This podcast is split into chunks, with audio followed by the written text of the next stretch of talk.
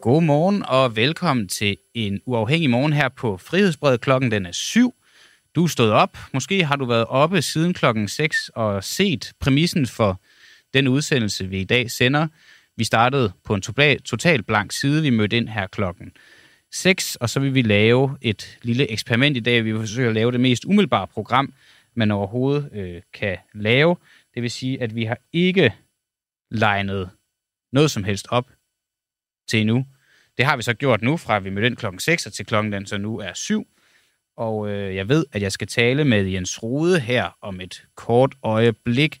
Stress er jo den helt store ting lige for tiden. Det har det jo i princippet været i, i lang tid. En folkesygdom er der mange, der kalder det. Og øh, lige nu der ser vi særligt politikere blive ramt af stress. Jakob Ellemann er gået ned med flad vores forsvarsminister og visestatsminister Truls Lund Poulsen har taget over i forhold til forsvarsministerposten, om vi, om vi egentlig ved, hvem der er vores visestatsminister nu, som jo var en utrolig vigtig og fornem post, som Jakob Ellemann han satte sig meget højt på at have fået. Det ved jeg faktisk ikke. Ved du, lytter, hvem der er vores visestatsminister? Så skriv det lige ind, fordi det er en, øh, en helt oprigtig undren. Kan vi klare os uden en visestatsminister? Det kan man sige, det har vi jo gjort i nærmest samtlige regeringsperioder op til nu. Der var noget med Ben Benson. Var han visestatsminister, eller var han, var han bare en eller anden selverklæret øh, højre hånd til den daværende statsminister? Det er jeg faktisk også i tvivl om. Det er også derfor, at det her det bliver jo lidt en analog morgen. Intet er planlagt på forhånd, og det er jo så også din fordel, kære lytter. Øh, jeg går ud fra, at du betaler for at være medlem betale 79 kroner om måneden, måske. Jeg er så i hvert fald meget velkommen til at gøre det. Det du så kan, det er, at du kan jo faktisk være med til at forme programmet nu. Vi har den første halve time legnet op. Den næste halve time, den er stadigvæk åben. Har du nogle idéer til, hvad vi skal snakke om, hvem vi skal snakke med, et interview, du rigtig gerne har vil høre om i, i lang, lang tid, så skriv. Skriv på Facebook og fortæl os det. Så, øh, så vil vi blive meget, meget glade. Ja, jeg ved, vi skal tale med øh, Jens Rode. Og jeg ved ikke, om du er med mig lige nu, Jens Rode. Er du det? Nej, ikke endnu. Godt nok. Det vi, som jeg lige talte om lige før, skulle tale med om, det var stress. Men jeg kan lige fortælle om, hvad vi ellers skal tale lidt om. Nå, jeg kan så forstå, at Jens Rode, han kan ikke være med alligevel. Det vil sige, at vi har lige 10 minutter nu, uden en, en kær Jens. Og øh, det er selvfølgelig en, en skam, men, øh, men det er jo præmissen for det, vi selv har sat os op her. Øh, jeg brugte billedet i, i, i den første time her på, at det her, det er jo for pokker som et, et faldskærmspring, bare uden faldskærm. Vi har sat os på flyet. Vi er fløjet rigtig, rigtig, rigtig højt op, og øh, nu springer vi altså ud. Nu er vi i frit fald på vej ned, uden faldskærm.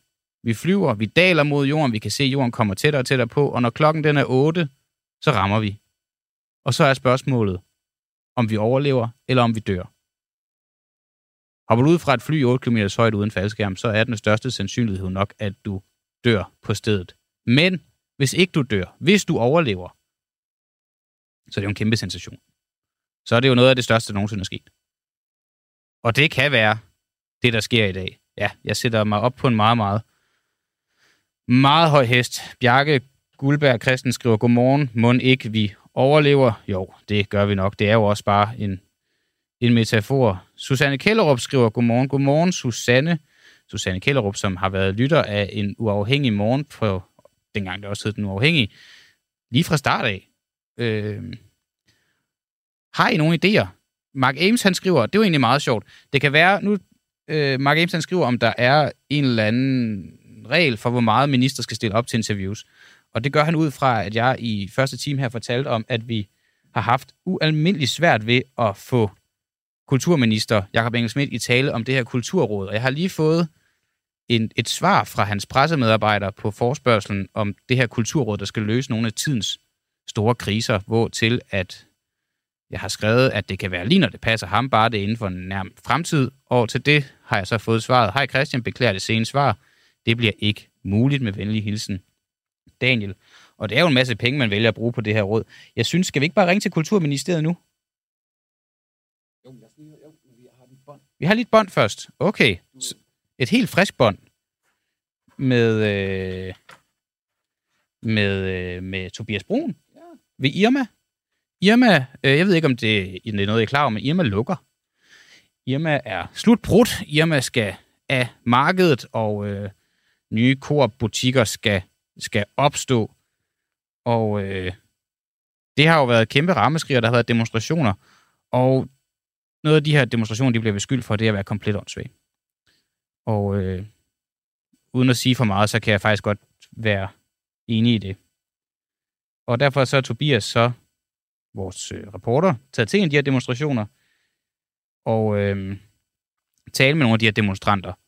Også fordi, for pokker man, vi lever i en tid, hvor der er krig, der er fortsat hungersnød i Afrika, der er jordskæl i Tyrkiet og Syrien, der er folk, der dør, der er, altså hvis man bare skal blive i vores eget land, så er der også store bededag, der bliver fjernet, bla bla bla, det kan folk også godt demonstrere over, men der sker jo også andre ting end det. Der er katastrofer hele verden over, de findes også i Danmark. Det, der kan få folk på gaden, det er rige nordsjællændere, der er rasende over.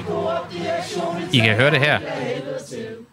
Der er rasende over, deres dyresupermarked skal lukke. Derfor var Tobias på gaden og tale med dem til den her demonstration. Det kan I høre her.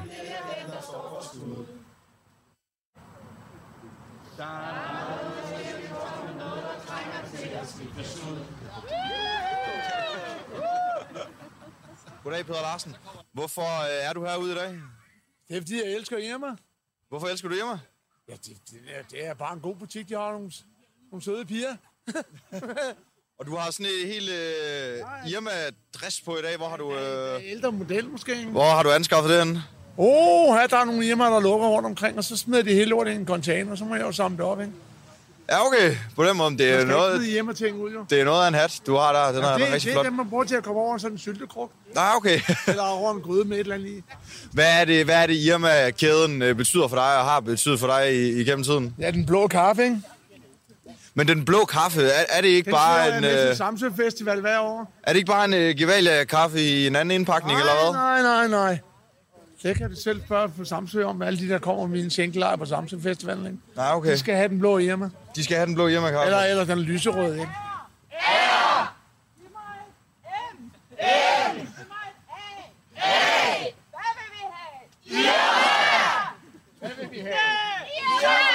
Jeg har været ansat i Irma i 10 år for 30 år siden, og da Irma skulle lukke første gang og blev til Fakta, så sagde jeg jo i protest, for det gad jeg ikke. Jeg ville ikke være i Fakta.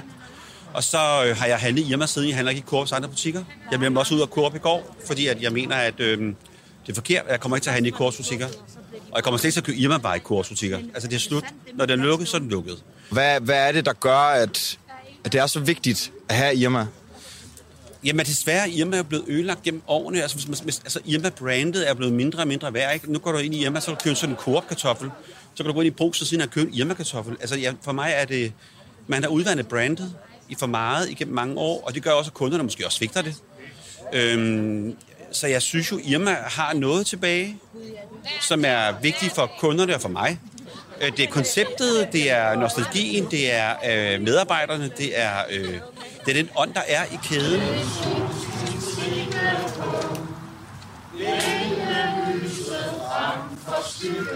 det er en verden, som føles mere og mere øh, usikker og urolig.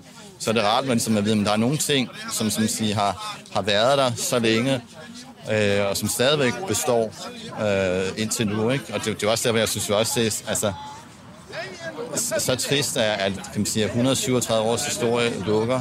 og så man tænker over, hvad, hvad Irma ikke har overlevet igennem øh, verdenshistorien, og kan man sige verdensomvæltende ting, ikke? Altså første verdenskrig, stor, den store depression, anden verdenskrig, øh, så videre, og så videre, ikke? Men, men det Irma til syvende og sidst ikke kunne overleve, jamen, det var Coops ledelse. Altså, jeg vil sige, jeg er, jeg er først og fremmest ked af det. Øh, men jeg er også vred, fordi øh, det, det er kommet så pludseligt, og, og nu har vi jo læst lidt om, at, øh, at øh, Coop har jo gået og puslet med det her i lang, lang tid, og har tænkt og, og, og, og regnet og så videre, og så videre, ikke? Øh, jeg tror bare, vi føler, føler at vi er blevet ført bag Nu har jeg altså, så øh, fanget Ellen, som jeg kan forstå er arrangør af demonstration her foran uh, Korps hovedkontor. Hvor mange, hvor mange mennesker er I samlet herude i dag? Jeg tror, vi er en 30 stykker. Jeg har ikke engang talt. Øh, Jeg havde håbet på, at vi blev 10 gange så mange. Øhm, Men altså, ja, fuldstændig lige meget. Øh, har været her og, mm. og dække. Øhm, og, og måske er der nogen et eller andet sted, der hører os. Jeg ved i hvert fald, at vi hører os selv. Og, og ved du hvad, det er rigtig meget det her, det handler om. Det er, hvad er det, vi, hvad står vi for? Hvad er det for nogle værdier, man vil kæmpe for her i, i verden? Jeg ved godt, der er masser af store problemer rundt omkring. Øhm, og det er jo slet ikke til at holde ud og, og tænke på, øh, og enormt svært også at forholde sig til. Mm. Men det her, det er min lokale Irma, øh, jeg kæmper for. Den ligger 500 meter fra, hvor jeg bor. Og så ved jeg, at rigtig mange har det, når vi snakker om, om Irma. Så siger vi vores Irma. Og det er der, der er aldrig nogen, der har sagt om, øh, det ved jeg ikke, en faktor eller en Lidl. Ja, det er mange store ting, der er svære at forholde sig til i verden. Det er måske i virkeligheden en forklaring på, hvorfor vi ser alle de her mennesker gå på gaden for at demonstrere over lukning af en supermarkedskæde. At de eksempler er listet op lige inden, det kan vi simpelthen ikke forholde os til. Vi kan ikke forholde os til hjemløse på gaderne i Danmark, der fryser ihjel, for børn, der bliver dårligt behandlet i daginstitutionerne, for hungersnød i Afrika, og folk, der dør af sult, for alle dem, der dør i krigen i Ukraine, og for alle dem, der er omkommet i jordskælvene i Tyrkiet og Syrien. Så derfor så det, der kan få os på gaden, det er noget, vi kan have mellem hænderne.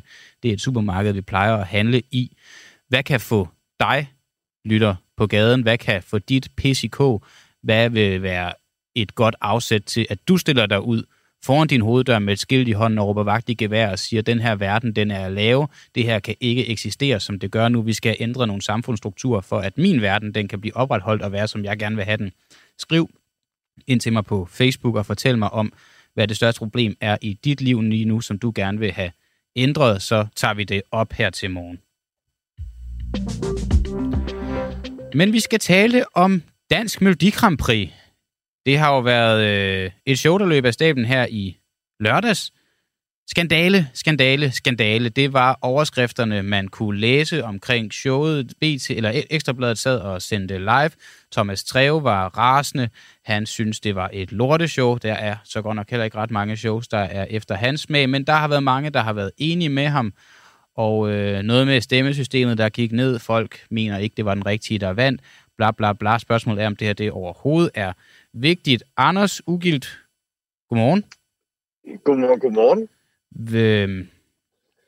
Du elsker MGP, og så er du vært på Mm, ja. P3. Ja, korrekt. Eller sådan, når man er kæmpe stor Mel- Melodi Prix-fan, så, øh, så, så kan jeg godt lide at kalde det Melodi eller Ja. Dansk Melodi. MGP, det er for børnene. Det er for børnene, og det hader du.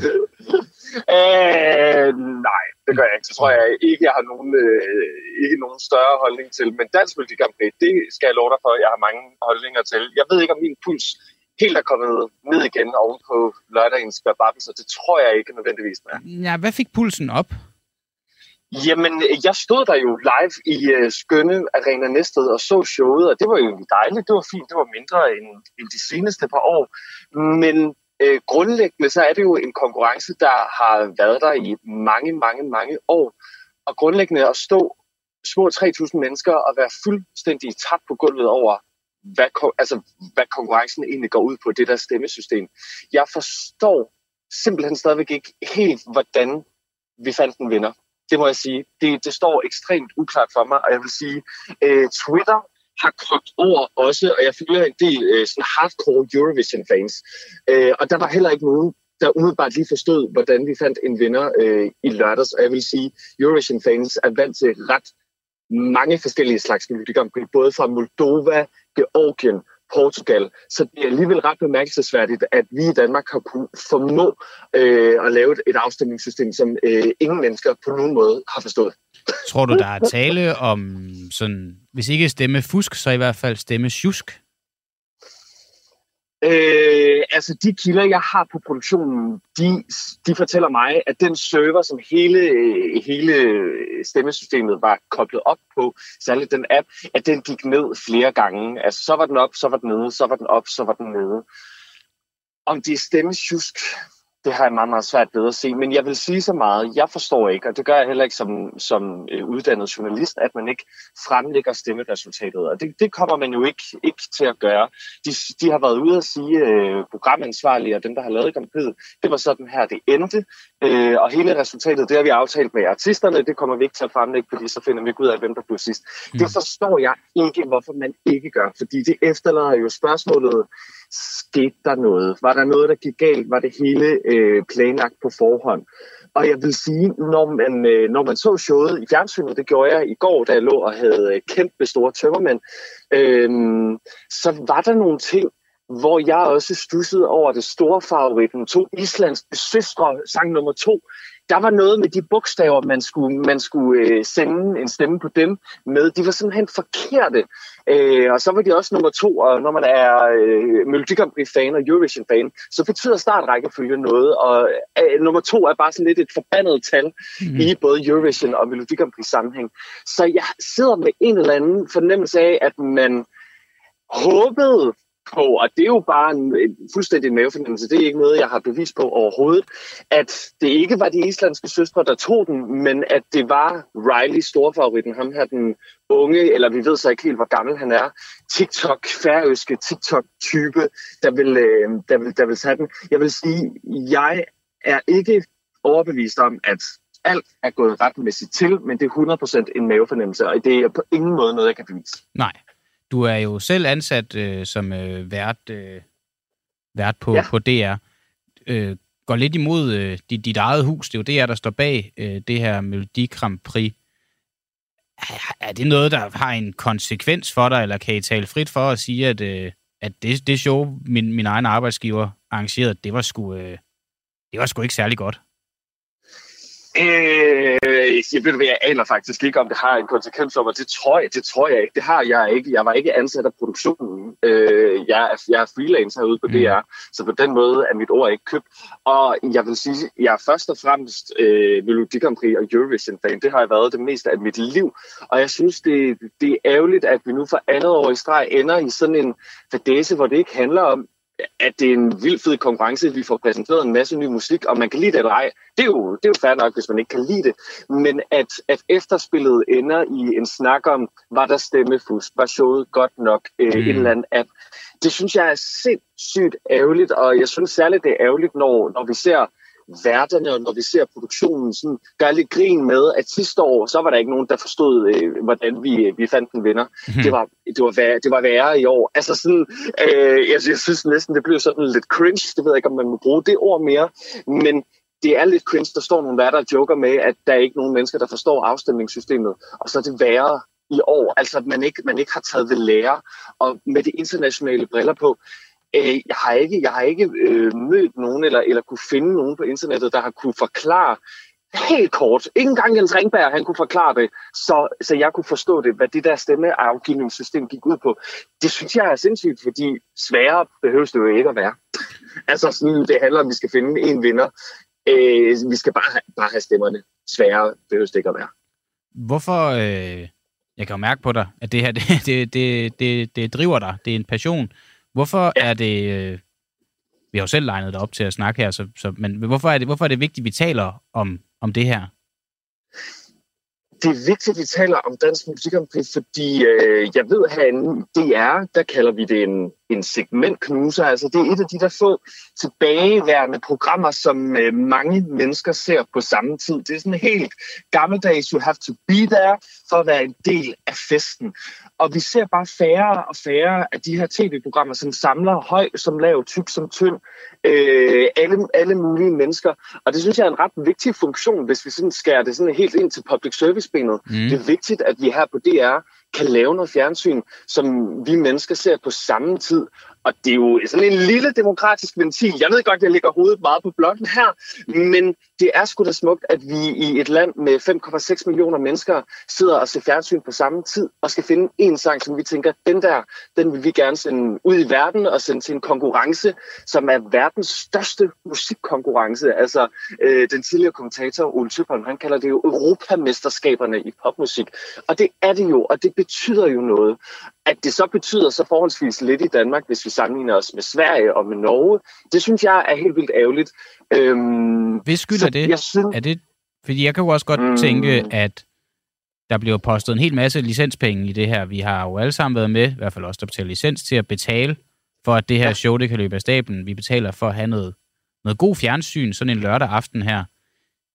Der er Ja. rigtig mange, der er sure over det her show, der mener, at deres licenspenge er blevet misbrugt, at de ikke har fået det, de har betalt for. Hvis skyld er det, at interessen for showet daler, men også, at folks penge ikke er blevet brugt ordentligt? Altså, det er jo...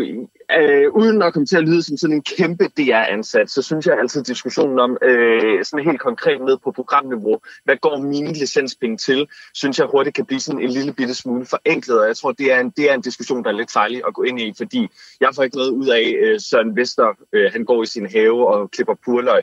Så sådan hele, det hele den der diskussion, den, altså, det jeg skal lave noget for alle. Mm. Men hvis skyld er det, jeg tror, at at de mennesker, der laver Grand Prix, er bange for, øh, at konkurrencen ikke bliver ved med at være øh, aktuel for, for masserne, hvis jeg skal bruge det udtryk. Jeg tror, man er rådvild i forhold til, hvilken vej skal vi med Dansk Melodi? Skal vi gå gag og løjervejen, som vi ser, man gør i nogle lande, Norge, hvis man følger med i deres nationale Grand Prix, så er de ikke bange for gag og løjer. Og Nej. svenskerne har bare altid taget deres nationale finale sindssygt seriøst. Det kan man takke ABBA for, de har vundet Eurovision mange gange. Oh, ja. Og jeg tror, i, i, og jeg tror bare, i Danmark øh, er vi nok bare ikke kommet videre fra, at Grand Prix er en lille bitte smule dårlig smag, eller sådan, vi sammenligner det, eller vi sætter det i sammenhæng med slakker og danstop.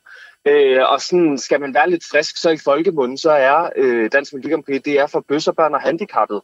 Eller sådan, det, det, det er lidt et, desværre et, øh, et kendetegn, øh, nogle ord, som bare følger med Dansk Melodi og det virker som om fra produktionens side, Mm. øh, og som Eurovision-fan, at man ikke rigtig ved, skal vi please kernepublikummet, bøsserbørn og handicappede, eller skal vi, øh, skal vi tage det lidt mere seriøst, poste nogle flere penge i det, så vi kan få nogle mere etablerede artister ind over? Altså det, det, det er som om, man, man træder lidt vande i forhold til at udvikle programmet, og det synes jeg som fan er Mm. mm. virkelig ærgerligt. Alright. Anders Ugilt, øh, Melodi Grand Prix elsker og øh, vært på P3. tak fordi du var med her til morgen, og øh, god dag. Tak og lige måde. Glædelig mandag. Ja, glædelig mandag også til dig, der lytter med på det her eksperiment, som dagens udsendelse jo er. Det er en udsendelse, hvor vi laver radioen, mens vi sender den. Det kan man sige, det gør vi jo altid i en eller anden grad, fordi at man eksisterer jo endnu ud, og, og, og udsendelsen er ikke lavet, før vi sender den. Så på den måde er den formulering jo noget, noget værvul og pyg. Men vi mødte ind til en tom side. Vi har siddet og legnet op her fra klokken 6 her til morgen, her til morges, og øh, sidder stadigvæk og legner op. Lige nu, jeg aner ikke, hvad der skal ske om 20 minutter. Jeg ved ikke, om vi skal snakke, med, jeg ved ikke, hvad vi skal snakke om, men der kommer nogen, og der kommer noget, og forhåbentlig er det vigtigt. Forhåbentlig er det vigtigt, dem vi taler med. Forhåbentlig er det vigtigt for dig at høre det interview. Forhåbentlig var det også i en eller anden grad vigtigt for dig at høre interviewet her om, om MGP. Nå, det vi skal tale om nu, det er skylder Ida Augen stadig alle os skatteborgere penge.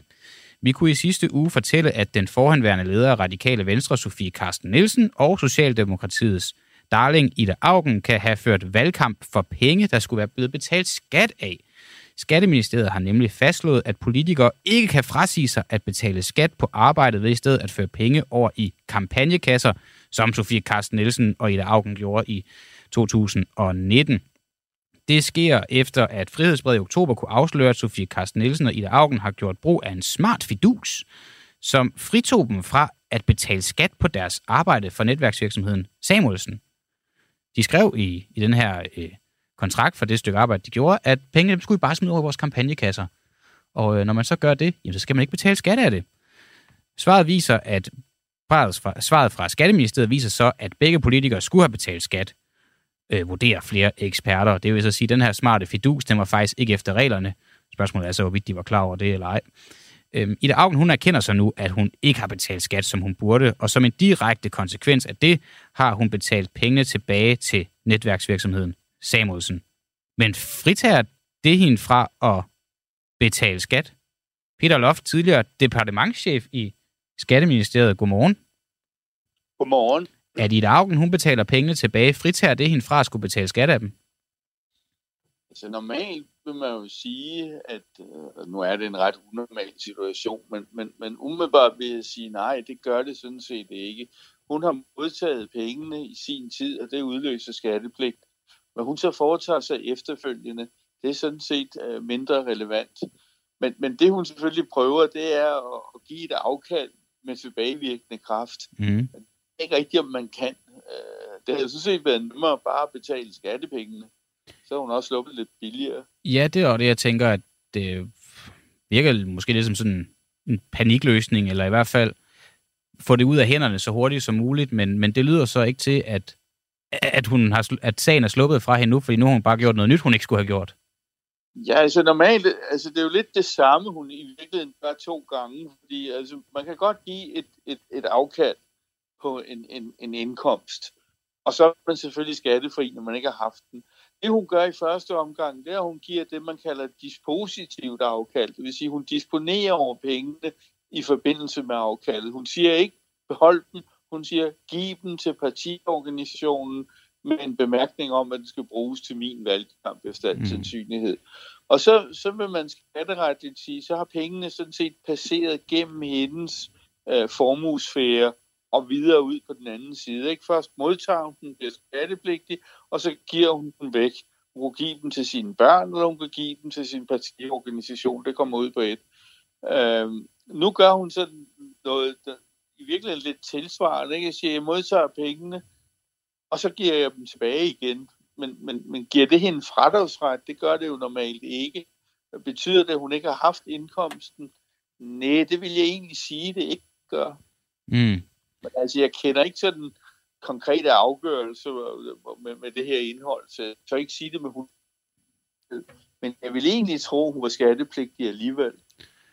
Har du med din tid som departementschef i Skatteministeriet set den her fidus før? Eller Nej, nu ser man ikke så meget som departementchef, sidder man jo lidt væk fra, fra sådan dagligdagens problemer. Mhm. Men, men nej, jeg har aldrig set noget, der minder om det her. Hvad skal Ida Augen gøre nu? Nu har hun jo betalt pengene tilbage. Skal hun så bede om at få pengene igen, for hun så kan betale skat af dem? Eller hvad er det for en suppedas, hun er havnet i? Hun skulle nok prøve i første omgang at henvende sig til skattevæsenet og forklare hele forløbet. Men ja, jeg vil egentlig sige, få pengene igen, og, og, og så betale skatten. Okay. Det er jo værd at kaste den frem og tilbage med, med de her 25.000 kroner. Sofie Carsten Ja. Nielsen, hun har jo ikke betalt dem tilbage nu, eller betalt skat af dem. Øhm, for det første, hun bør vel også betale skat af, af hendes penge. Øh, det er jo ligesom det, der er slået fast. Det har hun ikke gjort endnu. Hvor lang line har hun til sådan at få det gjort? Nu, det er jo ikke noget kæmpe stort beløb, og, og der har jo været lidt uklarhed om de her regler.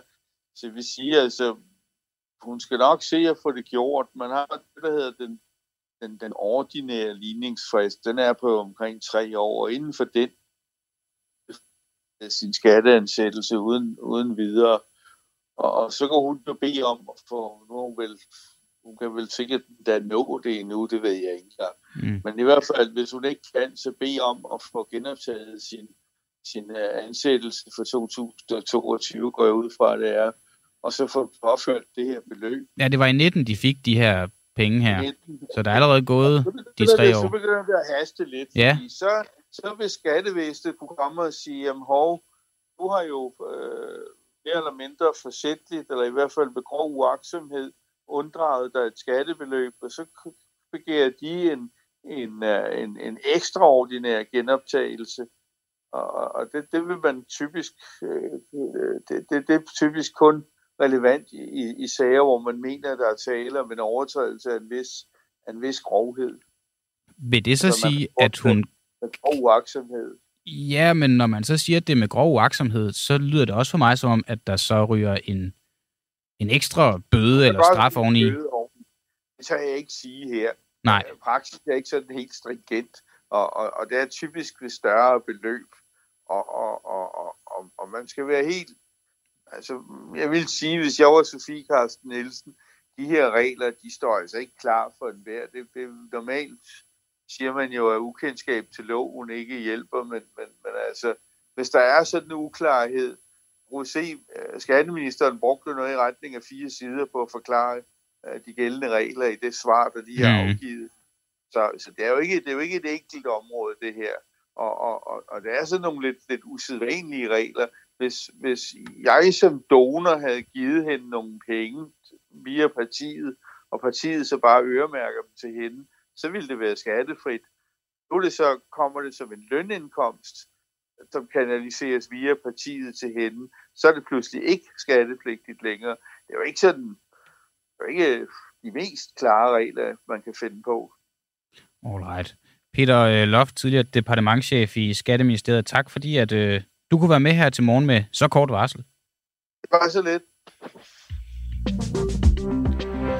Og så har jeg fået en gæst i studiet. Jeg skal lige tænde for din mikrofon. Henrik Godmorgen. Jensen, Det er rigtigt. journalist. Og øh, du, på Frihedsbredet, du sidder på Fri Politik. Yes. Og øh, vi skal tale om en mand, der har, øh, der har skrevet et meget opsigtsvækkende blogindlæg. Det må man sige.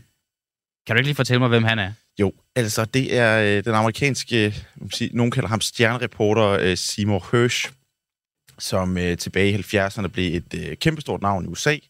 Han afslørede øh, nogle helt vanvittige ting, vandt Pulitzerpriser og har fortsat sit arbejde op, ja, op gennem 70'erne, 80'erne, 90'erne og, og 0'erne med at lave øh, gigantiske afsløringer. Han bringer så et historie her i sidste uge, mm. som Mhm. vækker voldsom opsigt, og det handler om eksplosionerne på Nord Stream 1 og 2 Ja. Øh, tæt på dansk farvand ved Bornholm.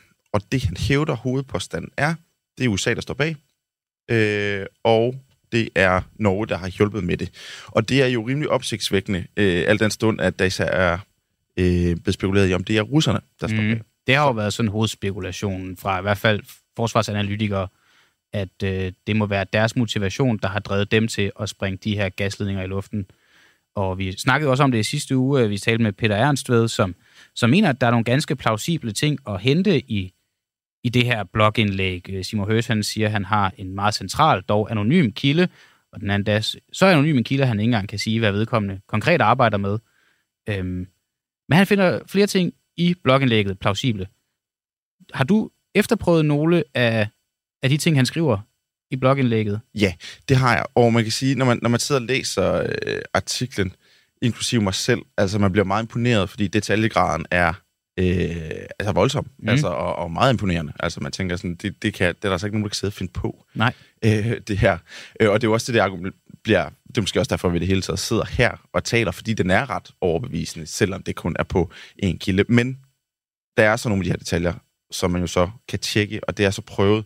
Og altså, man kan sige, missionen øh, er et samarbejde mellem USA og Norge. Øh, sprængladningerne på rørledningerne skulle være blevet placeret under en NATO-øvelse sidste sommer. Den hedder Baltops 22. Mm. Og det Simon Hershand hævder er, at det var en norsk ministryger, øh, som deltog under den her NATO-øvelse, øh, hvorpå der var nogle dykkere, som så kunne øh, i ly af, øh, hvad kan man sige, mørket, var jeg lige ved at sige, øh, dykker ned og sætter de her springladninger på. Alle tror, de er på øvelse, det er de ikke. I virkeligheden er de i gang med en meget hemmelig operation. En god idé. En meget god idé. og det lyder meget spion-roman-agtigt, mm. og det er det jo også. Øh, og måske endda lidt for meget, fordi når man så spørger det norske forsvarsministerium, om øh, den her type minestryger, det er en, den hedder en Alta, Alta-klassen, om de deltog i det hele taget på øvelsen, så viser det sig, at det, det gjorde de ikke. De var slet ikke med på den her NATO-øvelse. Det var en, en helt anden øh, type ministryger til gengæld. Og når man så efterfølgende har den oplysning og god gamle øh, Google-søgning, jamen, så kan man faktisk placere øh, den her øksøj, hedder den, øh, ministryger på øvelsen, og altså ikke den høs hævder. Så allerede der, der har vi i hvert fald et eller andet, hvor det sådan, altså med mindre øh, nordmænd øh, lyver, øh, og med mindre det billedmateriale, man kan finde på øh, altså online, er, er falsk, så tyder jo alt jo på, at, at simpelthen er gået forkert i byen her. men nordmændene kunne vel også have et en motivation for at lyve. Det sætter dem i et ekstremt dårligt lys, hvis de har været med til at springe den ledning i luften. Det kan man sige. Altså, og, og det skal man også huske i det her. Altså, hvis du kommer og til nogen og spørger amerikanerne, var det jer, der gjorde det? Altså, chancen for, at de siger, ja, det var det sgu, er jo, er jo, er jo rimelig lille.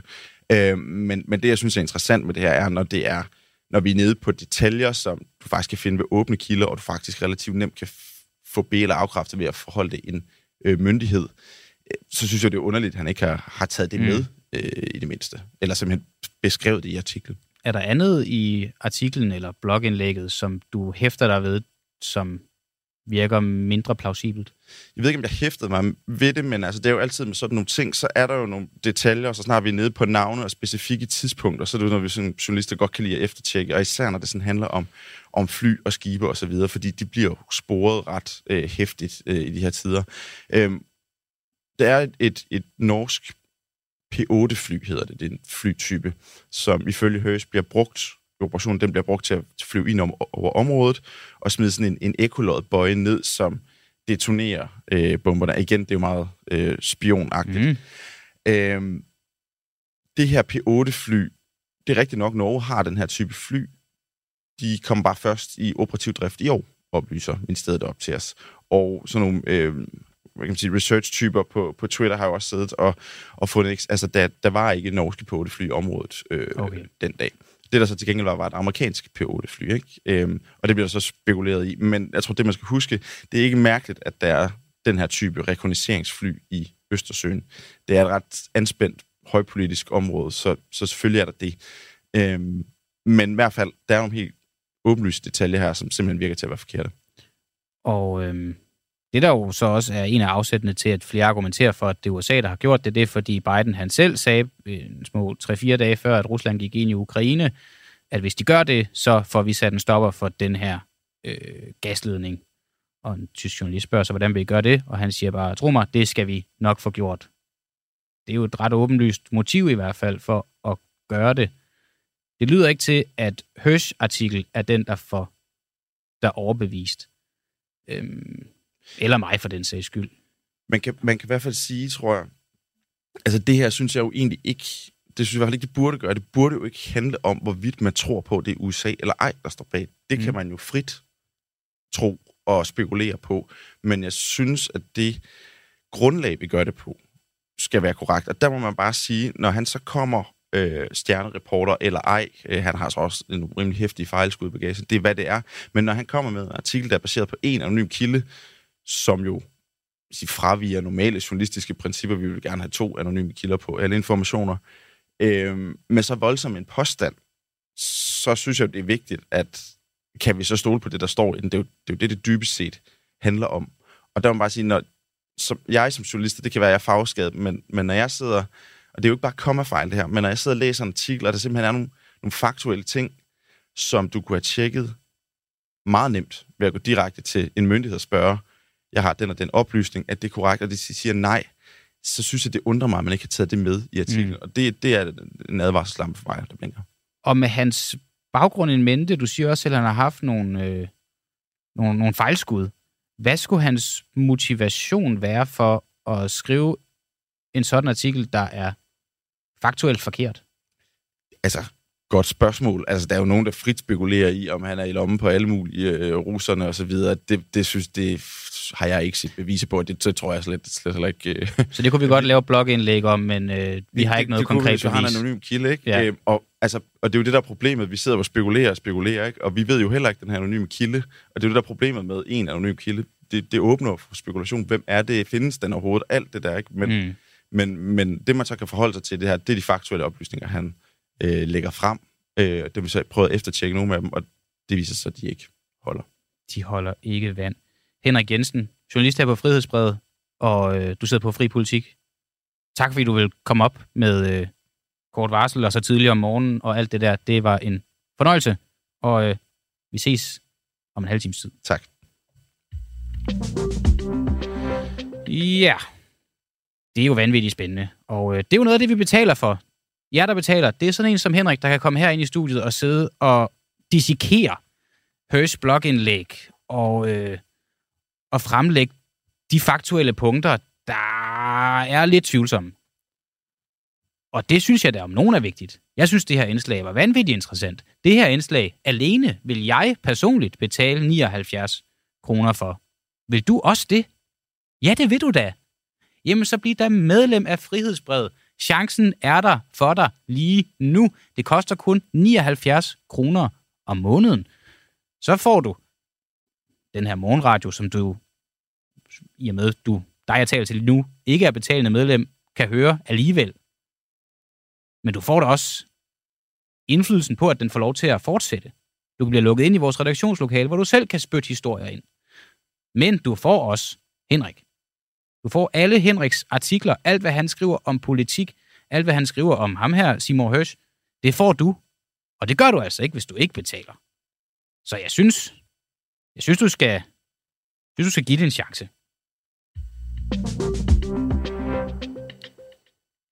Ja, nu skal vi faktisk øh, tale om noget, øh, om noget helt andet. Vi skal tale om Ekstrabladet. Ja, det skal vi ikke, men i Ekstrabladets populære podcast, Q&K med Henrik Kvartrup, der var der i øh, fredags en gæst, der hedder Morten Messerschmidt.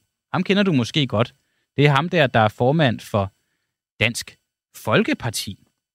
Og, øh, og øh, han var derinde og fortælle lidt. Og han fortæller blandt andet, at EU-systemet forsøger at få EU-kritiske partier ned med nakken ved at lægge materialer, der skader EU-modstandere, som han jo selv er. Han er jo erklæret modstander af, af EU og er så meget andet. Og øh, for eksempel så vil øh, EU's altså, øh, pressetjeneste aldrig give agtindsigt i for eksempel EU-positive Ben Benson-sager, mens Messerschmidt er sikker på, at det vil blive gjort imod ham. Altså, at der er sådan en eller anden form for udspekuleret system i, hvem man giver agtindsigt i øh, sager, og hvem man ikke giver agtindsigt i sager om. Og øh, hvis man er glad for EU, så kan du ikke få lov til at se deres agtindsigter. Men hvis til gengæld det er nogen, der er imod EU, og man kan give noget snus på dem, som kan sætte dem i et dårligt lys, så er der altså, så er der altså bare buffet af agtindsigt. Og det er, øh, det er det, Morten Messerschmidt, han siger. Og det er, øh, det er det, Morten Messerschmidt, han siger. Mads, det, det er fordi, vi kører øh, lidt anderledes. Du, du sidder og hører morgens udsendelse ved siden af det her øh, bånd her. Så det er derfor, jeg, jeg var ikke i Q&K, øh, så man lige kunne få indtrykket, fordi man lige kunne høre mig der. Det var altså kun den kære Morten Messerschmidt, der var der. Og øh, vi kan lige høre klippet, hvor han siger det, jeg lige sagde her. Det kommer nu. Det handler om, at EU-systemet lægger jo kun materiale, der skader EU-modstandere. Øh, og det er derfor, historien er lettere at skrive. Hvis du ringer ned til, eller hvis du beder om, øh, om et møde med Europaparlamentets pressechef, øh, og siger, jeg kunne godt tænke mig at få fuld agtensigt i, hvordan Ben Benson brugte sin øh, budget 400 penge og sin, øh, sin partipenge, øh, kan, du, kan du skaffe mig det? så vil du få et blankt nej. Men hvis du kontakter dem og, øh, og spørger til Morten Messersmith, jamen så får du at vide, hvis du mødes øh, på en eller anden café ude på Løven, så kan vi lige tale om det. Og det fundet sted? Ja. Det ved du, eller? Det, det ved jeg, hvordan i alverden skulle de der dokumenter ellers inde øh, hos Ekstrabladet og Danmarks Radio sammen, samtidig. Altså, det sker øh, helt åbenlyst, og det er jo også blevet bekræftet. Det skal vi tale med Anders Primdal Vistisen om dette her, om, øh, om det virkelig, virkelig er rigtigt. Han er medlem af Europaparlamentet for Dansk Folkeparti. Anders Vistisen, er du med mig her? Ja, det er Godmorgen. Godmorgen det her, øh, Morten Messerschmidt, han øh, siger, jeg ved ikke, om du har hørt med på klippet her, eller om du har haft mulighed for, for at høre det. med på klippet i spillet her. Har du nogle konkrete eksempler på, at det, han siger, det er rigtigt?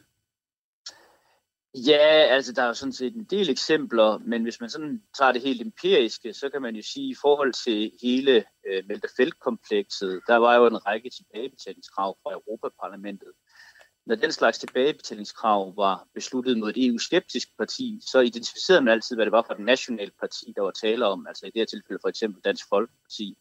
Hvorimod de tilbagebetalingskrav, der var mod pro-europæiske partier, de fremgik altid i anonymiseret form, når man tog beslutningen. Så øh, det var i hvert fald øh, meget velegnet til, hvis man skulle give det videre til journalister, øh, hvis man skulle lave en historie på et EU-kritisk parti, mens det var umuligt at finde ud af, hvis det var et EU-positivt parti, der havde skulle betale penge tilbage. Har du selv prøvet, at der er uddelt agtindsigter, der kan være med til at stille dig et dårligt lys, hvor at tilsvarende ikke er blevet uddelt på en mere EU-positivs politikers? Ja, altså det med agtindsigter, det, det er ikke... Altså, nu har jeg jo kørt hele udsendelsen med Morten, men, men det jeg hører om sige, det er, at, at parlamentets øh, hedder det, pressetjeneste agerer på den måde. Det er der sådan set en række eksempler på. Jeg havde for eksempel en studentermedhjælper øh, på et tidspunkt, der var øh, eller der blev næstformand i DF Randers. Så gik jeg ned til øh, parlamentet og sagde, jeg har den her, øh, det her medlem. man må ikke, øh, man må ikke have sådan en indirekte finansiering af sine ansatte, som kan mistænke at være, hvad skal man sige, en finansiering af det nationale parti. Og så spurgte jeg, er det et problem, at min studentermedhjælper, der er 10 timer om måneden, han nu har en fuldstændig frivillig og ulønnet post som næstformand af i DF Randers. Og der fik jeg at vide, at det var en udfordring, og det kunne de ikke garantere for, var inden for reglerne. Samtidig kunne jeg så se, at Margrethe Augen fra SF deltids havde, havde, havde SF's partisekretær, altså den højst ansatte funktionær i SF, øh, deltidsansat af Europaparlamentet. Så man kan sige, hvor jeg som EU-skeptiker ikke kunne få... Men var din, din studentermedhjælper skulle have været frivillig? Var det, du sagde? Han er 100 procent, altså, altså næstformand i Dansk Folkeparti Randers får altså ikke løn for sit arbejde for Dansk Folkeparti. Det kan Men jeg garantere dig. Augens var deltidsansat? Øh, altså, partisekretæren i SF var, fik delvist sin løn af EU-systemet. Men det fremgår på hjemmesiden, hvem man har som det, der hedder lokale assistenter, altså hvem der bliver betalt af ens af ansættelsesbudget. Og der fremstod den daværende partisekretær som en af dem, der fik løn af, af Rette Augen, selvom hun jo også samtidig var partisekretær i partiet SF i Danmark.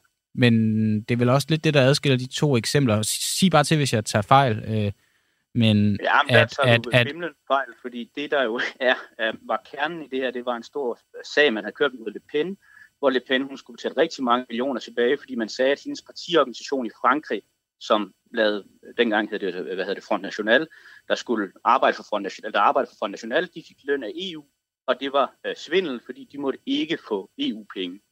Men hvis ens højeste embedsmand, altså den højeste ansatte, man har i et parti, er delvist finansieret af EU, så er det klasseeksemplet på det, EU sagde, Le Pen ikke måtte. Og det er også det, som EU siger, når jeg ikke, må have, eller jeg ikke måtte have øh, den her næstformand i Randers ansat. Det er fordi, der er en mistanke om, at han så kan lave noget arbejde for Dansk Folkeparti, som mm. han får løn af EU for at gøre. Det lyder jo helt øh, vildt i princippet, at altså, i en eller anden grad, øh, korruption er ikke det rigtige ord, men det er i hvert fald øh, en ikke-demokratisk måde at, at behandle oplysning omkring EU's arbejde. Er det rigtigt? Jo, men altså, det er i hvert fald, altså det er jo, man skal bare huske, at det er jo meget mere politiseret øh, embedsværk. Altså det er det, som man i Folketinget vil kalde Folketingets egen stab, altså dem, der ikke er ansat af partierne. I Europaparlamentet, der er det jo folk, der er rekrutteret i de pro-europæiske partier. Det er sådan nogle studehandler, man indgår. Så der er sådan en form for, man tager jo det der verdenssyn med, man har fra partierne, hvor man jo, øh, tror jeg ikke i Folketinget har nogen mistanke om, at Folketingets administration er en meget objektiv, øh, dygtig øh, administration, der jo prøver at få det parlamentariske arbejde til at glide så er det lidt mere et minefelt i, i EU. Mm. Altså jeg er også bekendt med en del journalister, der for eksempel har prøvet at finde ud af, at danske medlemmer, øh, hvis børn lige pludselig arbejder i Europaparlamentet, kunne man få agtindsigt i det? Det, det kunne de så aldrig nogensinde løfte øh, noget på. Hmm. Men, øh, men jeg er ret overbevist om, at hvis det var mig, der havde ansat, øh, ansat mine børn, så tror jeg nu, at, øh, at det var blevet en, en sag i Ekstrabladet.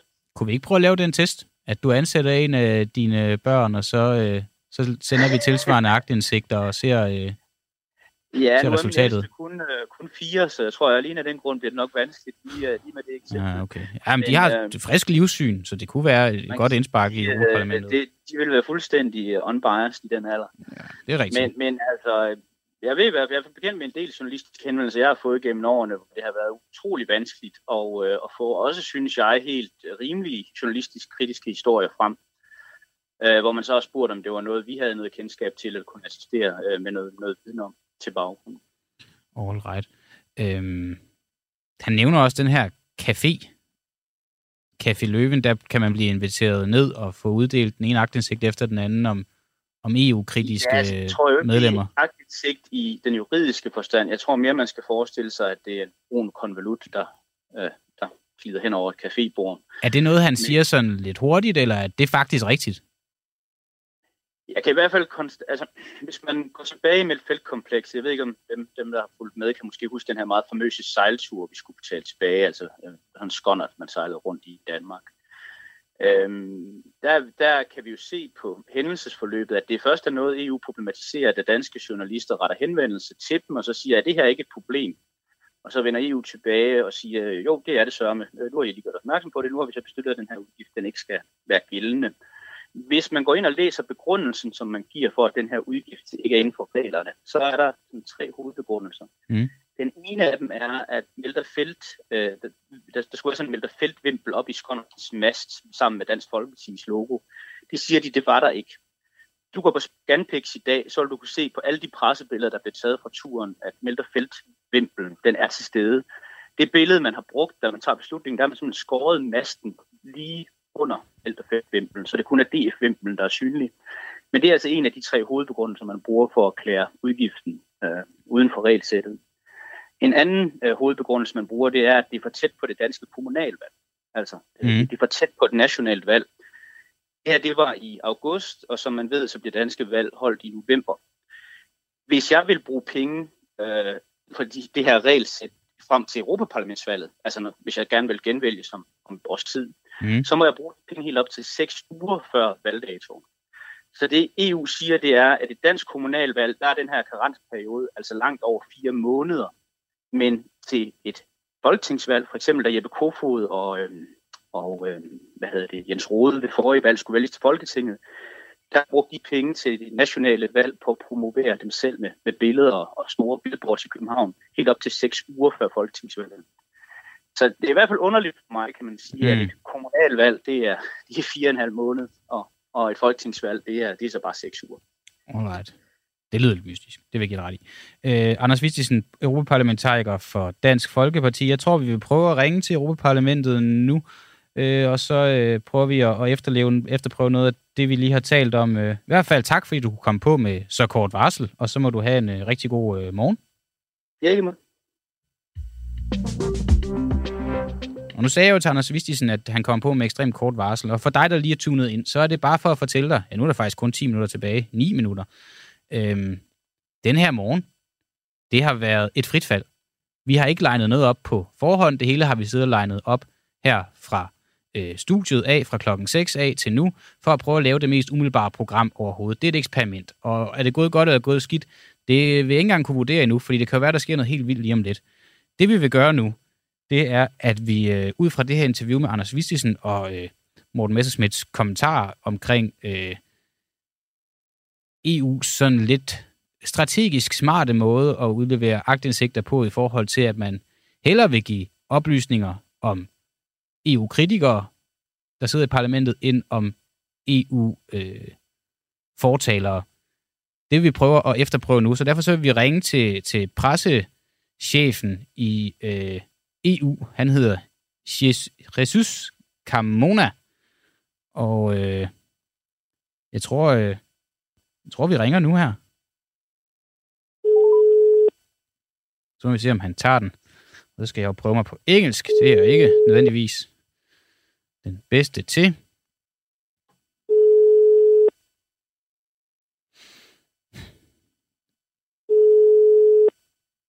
Vi vil gerne prøve at se, om vi kan få aktindsigt i Morten Messersmiths dokumenter om EU-fonde. Så vil vi høre, om vi kan mødes på den her café i Løven, som ovenkøbet skulle være på husets regning. Altså ikke caféen, men EU's regning, hvis man mødes med dem. Det er en lidt underlig historie, det her. Det er en lidt underlig sag. Og måske det også... Nej, det er jo ikke åndssvagt, men måske er vores håndtering af det åndssvagt. Det kan du også skrive ind, hvis du synes. Og så komme eventuelt med et, et bedre bud på, hvordan man skulle, skulle prøve det her. Vi vil i hvert fald prøve at søge de her agtindsigter, og så se, om, om det, de siger, faktisk er rigtigt, fordi så er det jo helt vildt. Det er jo, øh, det er jo langt fra demokratisk. Nå, han tog den ikke. Der er et nummer mere, og det kan jeg... Du, du kan også høre, der bliver tastet nu. Vi prøver at ringe til, til det nummer, og så se, om han, han tager telefonen.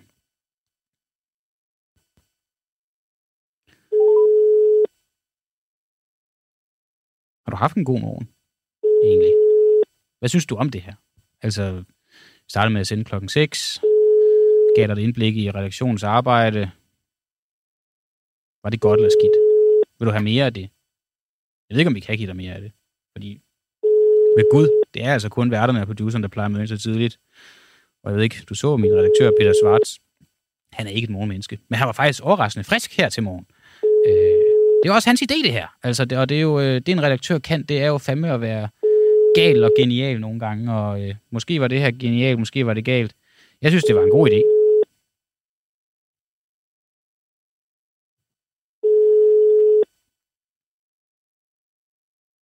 Alright. Jeg tror ikke, vi får fat i, øh, vi får fat i, i, i vedkommende. Så øh, vi har prøvet både at ringe til Bruxelles og til Strasbourg, men han har ikke øh, taget den, og derfor så vi nu videre. Og Peter, du sidder herinde med en øh, computer. Øh, I og med, at jeg ikke ved, hvad vi skal nu, så vil jeg lige spørge dig, hvad, hvad skal vi nu? Nu skal vi høre et klip med Sofie Karsten Nielsen. Fra oktober. Jamen, det er spændende. Omkring hendes... Øh, for at slippe for skat. Det var det, vi snakkede om her for en øh, lille halv times tid siden med Peter Loft, Sofie Carsten Nielsen. Det er også en stor afsløring, vi har lavet her på Frihedsbrevet. Sofie Carsten Nielsen har fået betaling for et stykke arbejde hos netværksvirksomheden Samuelsen. Den betaling har hun så fået sørget for at blive ført over hendes kampagnekasse, så hun slap for at betale skat af den. Og øh,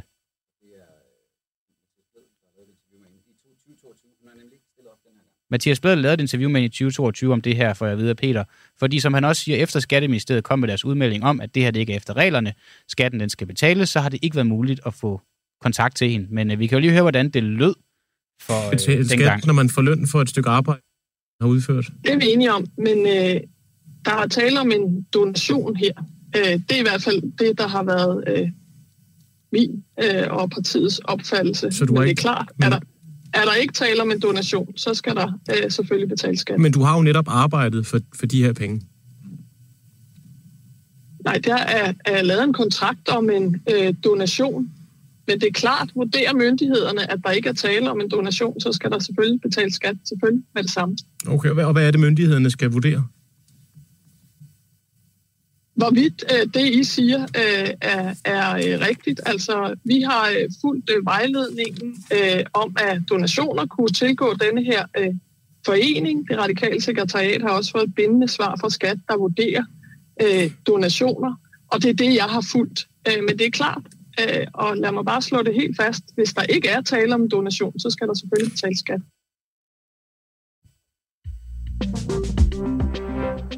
Hvis der ikke er tale om en donation, så skal der selvfølgelig betales skat, og det har Skatteministeriet jo nu slået fast, Sofie Carsten Nielsen, at selvfølgelig skal der betales skat af det her. Og jeg ved, lige nu der er vi i gang med at ringe til Geomets for at få ham til at lave en outro. Hvis det ikke lige lykkes, fordi vi er der nu, hvor vi skal have en outro, så synes jeg faktisk bare lige, vi skal ringe til Sofie Carsten Nielsen.